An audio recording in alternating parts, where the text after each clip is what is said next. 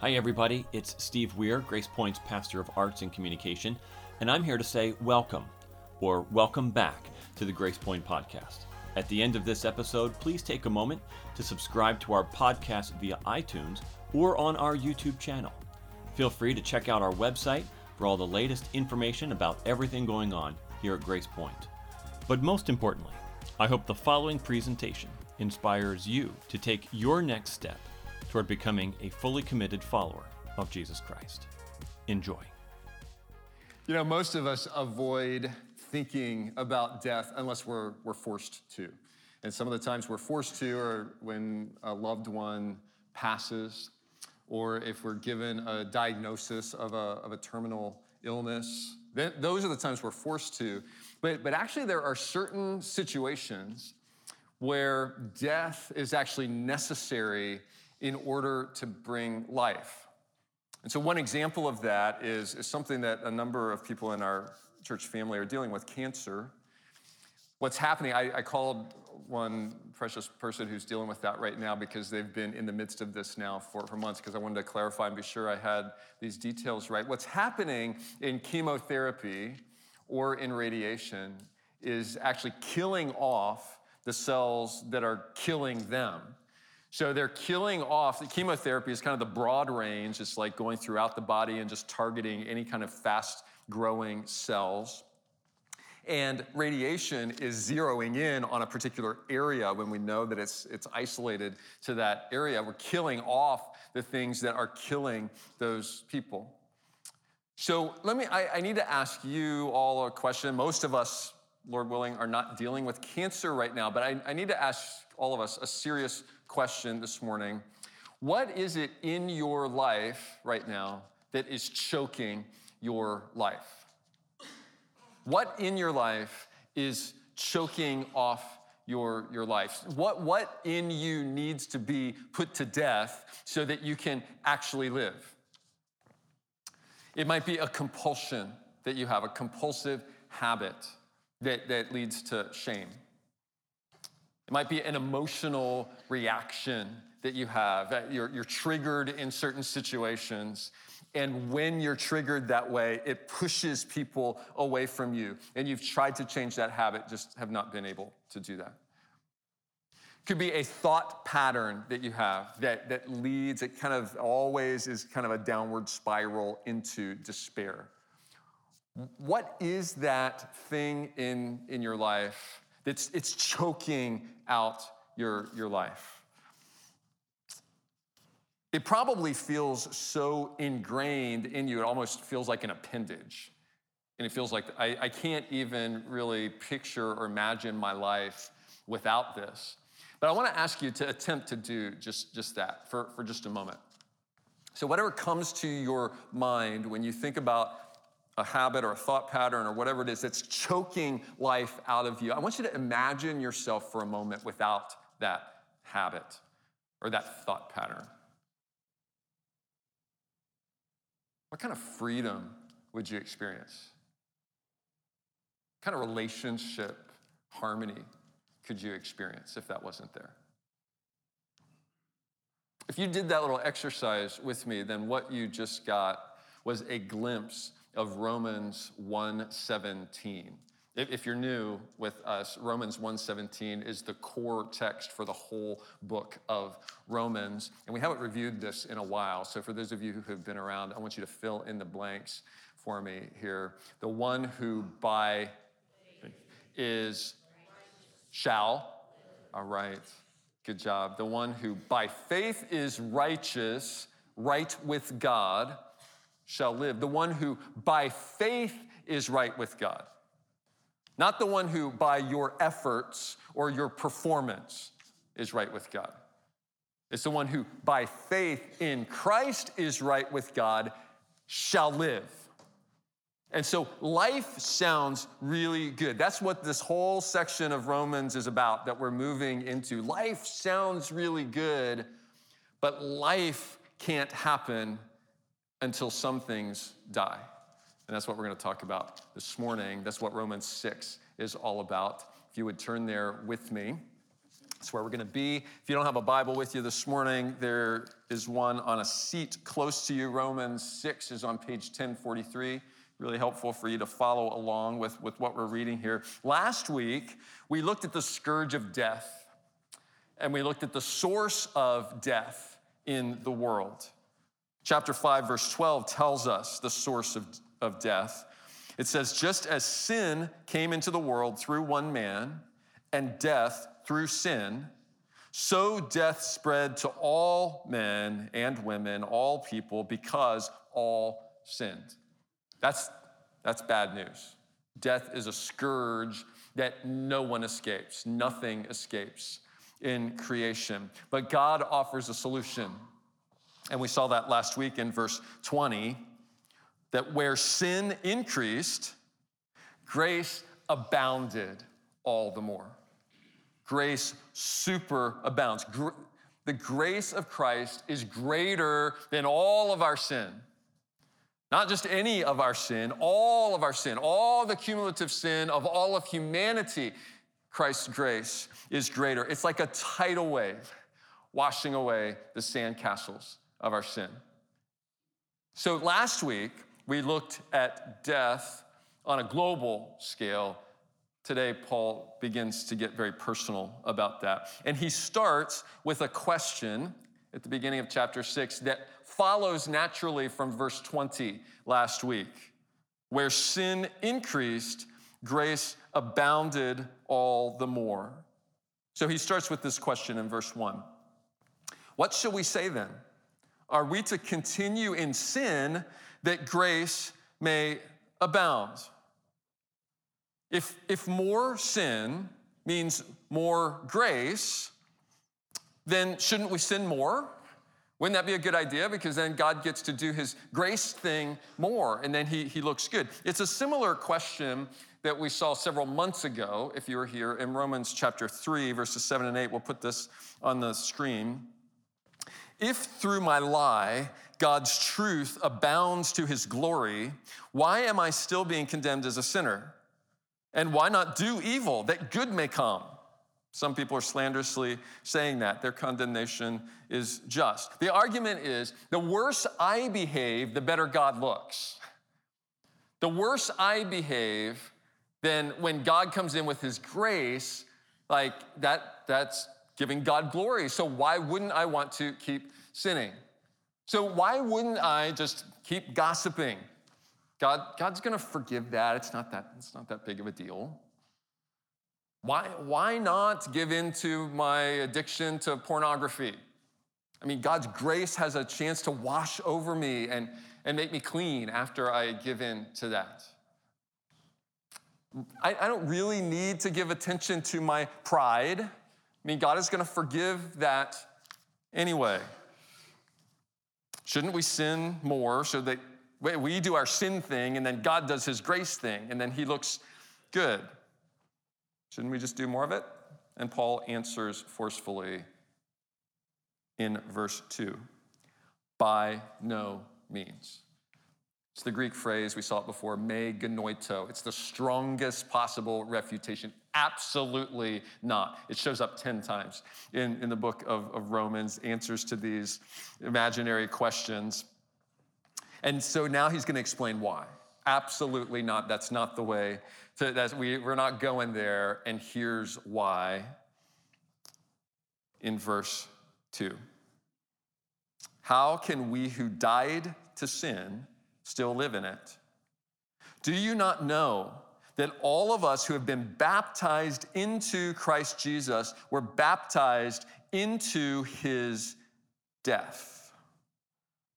See, when, we, when you and I are made right with God by faith, and Paul's word for that is justification, when we're made right with God by faith, something happens that is more radical than the forgiveness of your sins. It includes the forgiveness of your sins, but it is way more radical than the forgiveness of your sins. It is actually the giving of a new nature at the core of who we are, we are being remade and we actually die to sin. Our old self dies so that the new self can come to life. See, in Christ, we are not dead in sin, we are dead to sin. In Christ. See, in Adam, we talked about this last week. In Adam, we are dead in sin. So if we stand in line behind Adam, if you're here last week, we had a picture up on the screen standing in line behind Adam, then we're dead in sin. But when we change lines and get behind Jesus, when we are in Christ, then we are dead to sin. And so, because of Adam, we saw last week, because of Adam, we are born dead in sin. That's, that's the phrase original sin. Original sin isn't talking about the first sin in the garden, eating of the fruit. Original sin means that you and I, from our origin, original sin, from our origin, we are predisposed to sin. And so we saw that last week in verse 17. If because of one man's trespass, death reigned in all people through that one man. Ephesians describes this in really sad terms. Ephesians 2 You were dead in the trespasses and sins in which you once walked, following the course of this world, following the prince of the power of the air, the spirit that is now at work in the sons of disobedience, among whom we all once lived in the passions of our flesh, carrying out the desires of the body and the mind, and were by nature children of wrath like the rest of mankind. That's the sorry state that we are born into. But the good news of the gospel is this in Christ, we are not dead in sin, but we are dead to sin. Paul's going to go on to describe what being dead to sin looks like.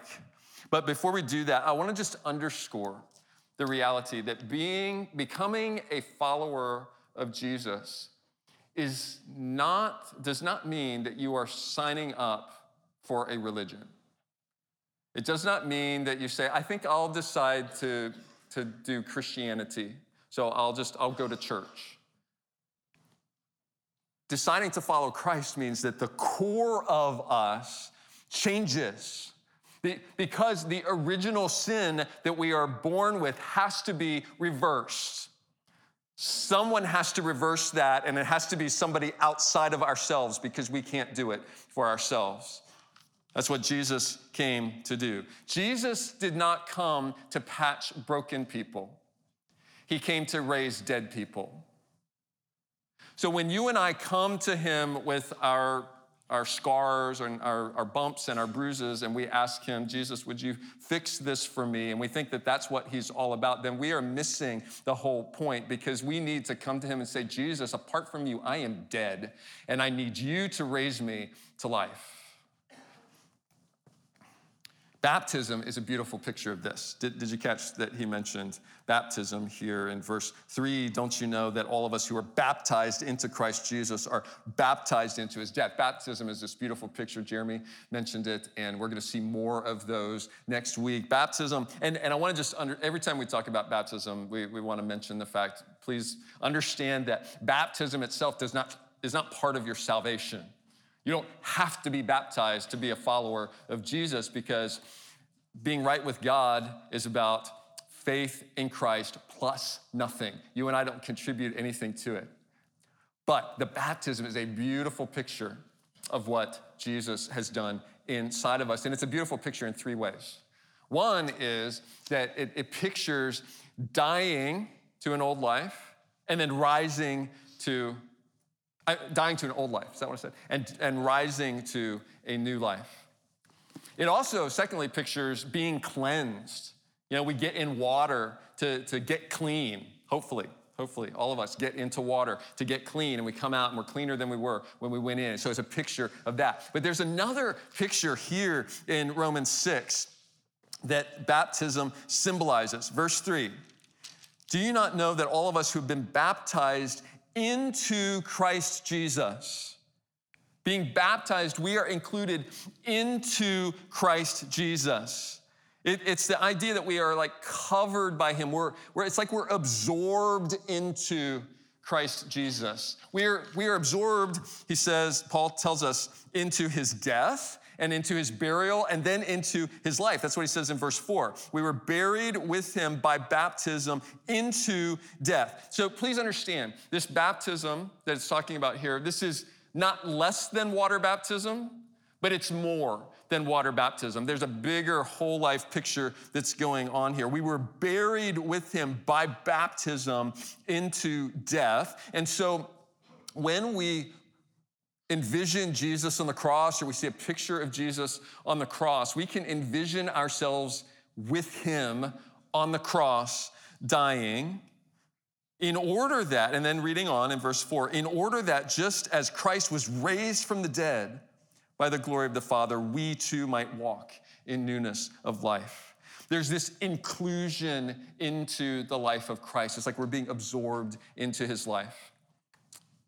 Which saying that might sound a little bit scary right now for some of you because some of you maybe have had human relationships where you have felt smothered. You felt like somebody was trying to absorb you into their life. And you're like, I don't want any part of that. Because that person was trying to absorb you into their life for their own gain and their own benefit. That's not what Jesus does. Jesus invites you to be absorbed into his life so you can really live. So you can be, instead of constrained, you can be released to be who He made you to be.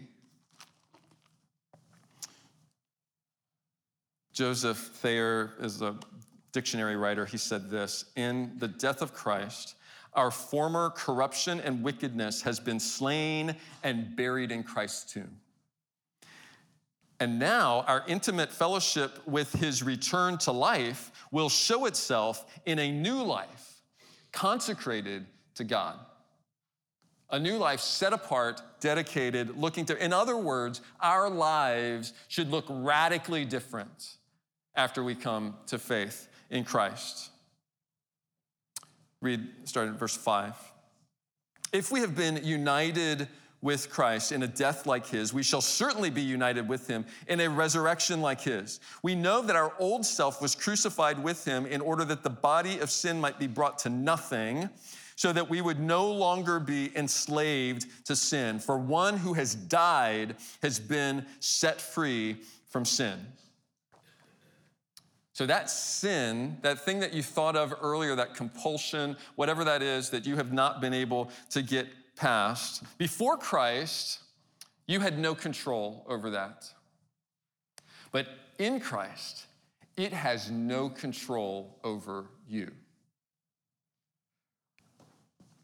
Remember the question that Paul started out with today in verse 1 Are we to continue in sin that grace may abound? The answer is no, of course not. We're, we're dead to sin. How can we continue in it any longer. We, we can say, what we, you and I can say now is, Sin, I'm dead to you. Because I am in Christ, whatever that sin is that you are predisposed, and we all have them, I, I'm dead to you. You know, we, we, we say the phrase now, you know, that person's dead to me. So and so's dead to me, right? And what we mean by that is, I don't want to have anything to do with them. I'm, I'm done with them. Not interested in interacting with them anymore, not interested in them having any influence in my life, not spending any time, energy, resources on that person. I'm, I'm dead. They're, they're dead to me. What Paul is telling us is to say to the sin in our lives, I'm dead to you. So there's a great illustration of this that I heard a, a previous senior pastor of Grace Point, Dave Ritter, share at a funeral. This was several years ago. And he was talking actually about Romans chapter 6. And we had all gone through the visitation. We had seen the person who was deceased in their casket. And so when Dave gave this illustration, it was like really powerful because he said, Imagine if that person who died in their life had a terrible addiction to alcohol to the point where like they could drive past a liquor store. They, they had to stop and get something. They were so controlled by it. Dave said, Imagine if right now I took a bottle of that person's favorite brandy or whatever and waved it under his nose. What would happen? Nothing. Nothing would happen. And the liquor hasn't lost any of its potency, but that person is dead to the influence of the liquor. This is what Paul says has happened to you and me. Whatever that temptation is in your life, has, it's not lost any of its potency, but you've changed. And now we can affirm the truth and the reality because I'm in Christ. Addiction, I'm dead to you. Lust, I'm dead to you. Anger, I'm dead to you. You don't control me anymore. Paul wants to be clear that after we come into relationship with Christ, with Christ, our life will look radically different. So imagine, imagine that Jesus comes upon a, a dead tree. Not, it's not sick, it's not weak, it's, it's dead. There's like no life to it anymore. Jesus comes upon a dead tree and he speaks over the dead tree and says, Return to life. We would expect, if that tree comes to life again, to see some signs of life, right? We would expect to see some green leaves. Maybe it's a flowering tree, so we would expect to see a flower or if it's a fruit tree, we'd expect to see some fruit. If we came back to that tree uh, a month later or a year later and it still looks dead, we would probably conclude it is still dead. If Jesus has brought new life, we should expect to see evidence of that life. So I'm going to go on a little sidebar here because this is so relevant, but I got a question on this a few weeks ago. When we were talking about uh, Abraham in Romans chapter 4. We'll put these verses up on, on the screen. Um, we read this, Romans chapter 4. To the one who does not work, but believes in him who justifies the ungodly, his faith is counted as righteousness. Just as David also speaks of the blessing of the one to whom God counts righteousness apart from works. If you were here for, for that message, we, we were talking about, actually, Jeremy gave that message, and we we're, we're talking about the fact that God does not call us to earn our salvation and earn our standing of being right with Him by our works. So that's what that chapter is all about. But this person came up to me after, after one of those messages from chapter four and asked the question, What about James 2? And so here's James 2. 24, you see that a person is justified by works and not by faith alone. Whoa, Sparky, that sounds like a contradiction. Like, how does that go together? How can that wait? Paul said we're not saved by works, it's by faith alone. And now James says it's by works and not by faith alone. Well, how does that work? Okay, listen carefully. This is where context is so, so vital and important. I had a professor in seminary said the context of every verse is 66 books. Okay, so don't try to rip a verse out and you can make verses say whatever you want them to say unless you read what's all around them. So, what else does James say? He says, Someone will say, You have faith and I have works. Well, show me your faith apart from your works, and I will show you my faith by my works. You believe that God is one, you do well. Even the demons believe and they shudder.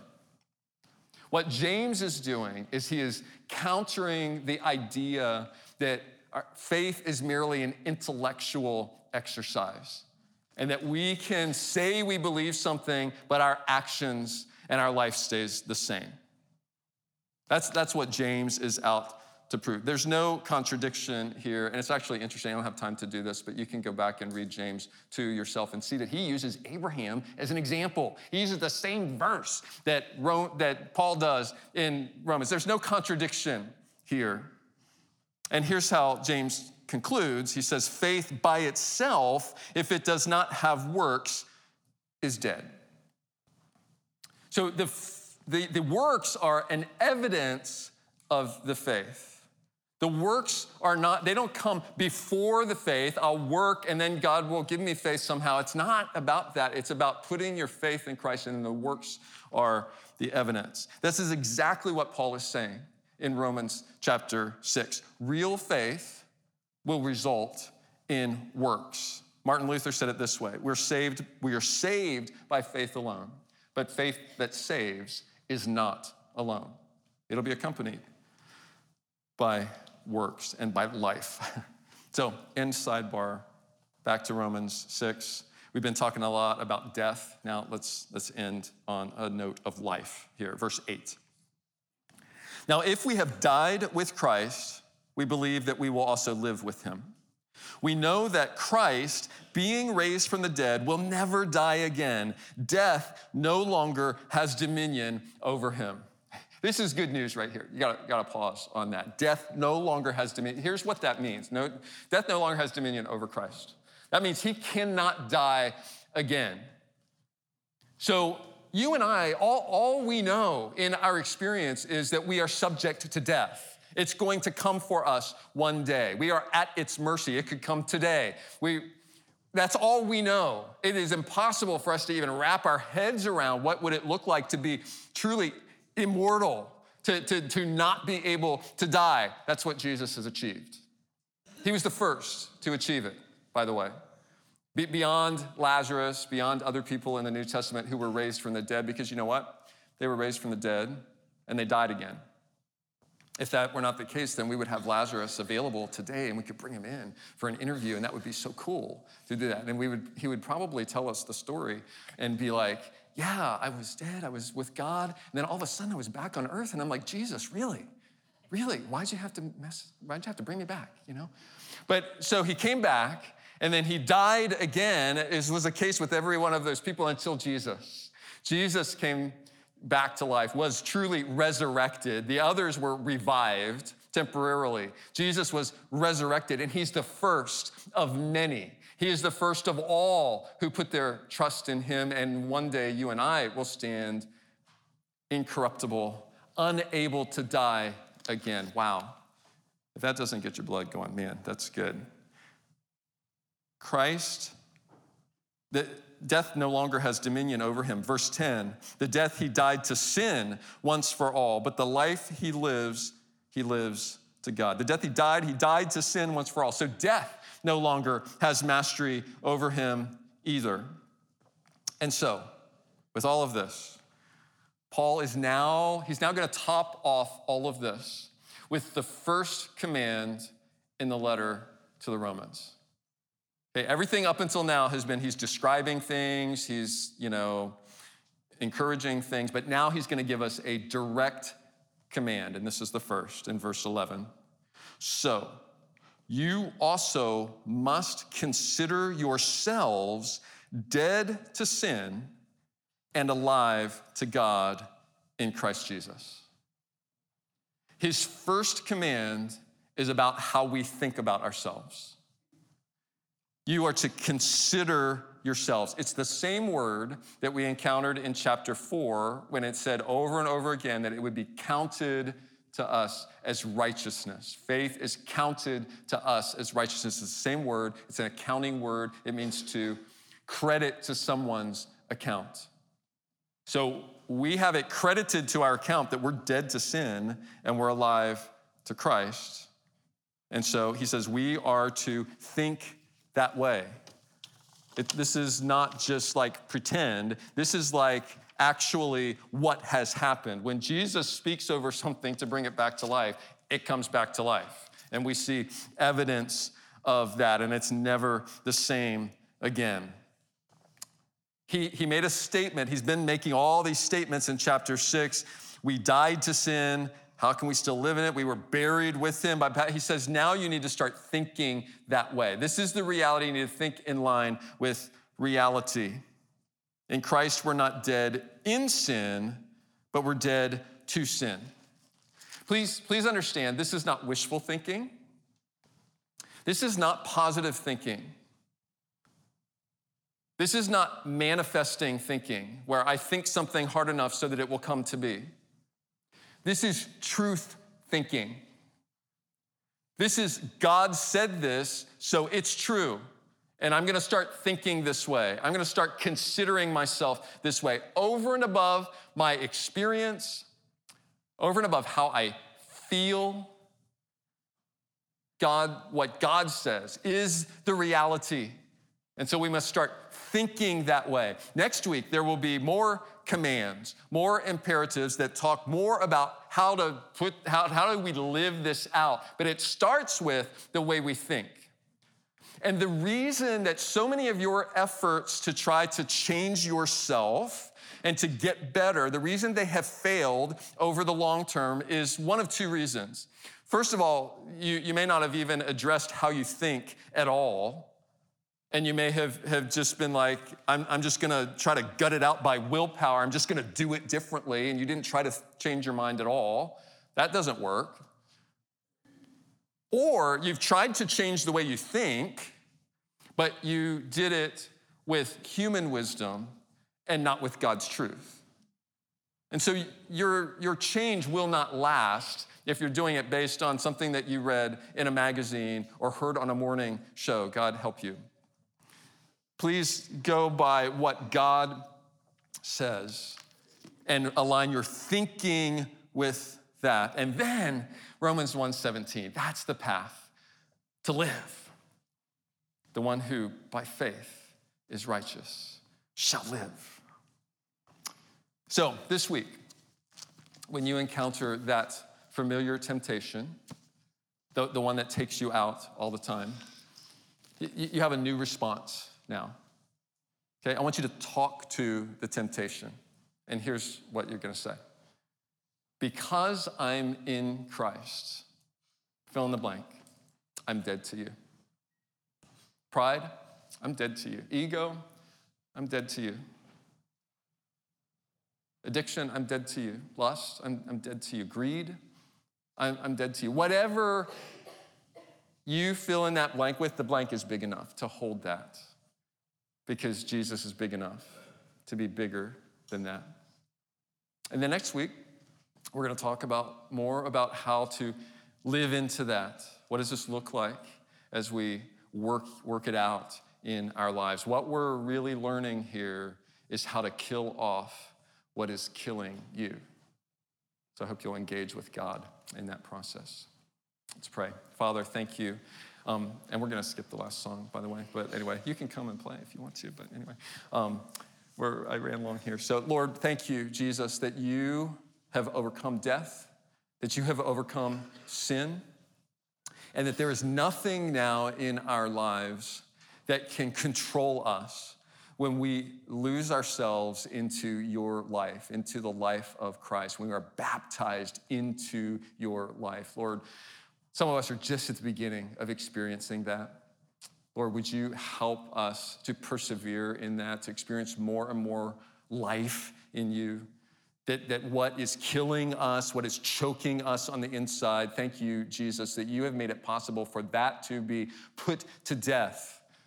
And beginning to experience that is really just beginning to, to believe and to trust and to affirm that what you have said about that is true that we are now dead to that. Lord, would you empower someone this morning to, to make that affirmation in the coming week, and may they begin to experience life in you that they never have before, we pray. In Jesus' name, amen.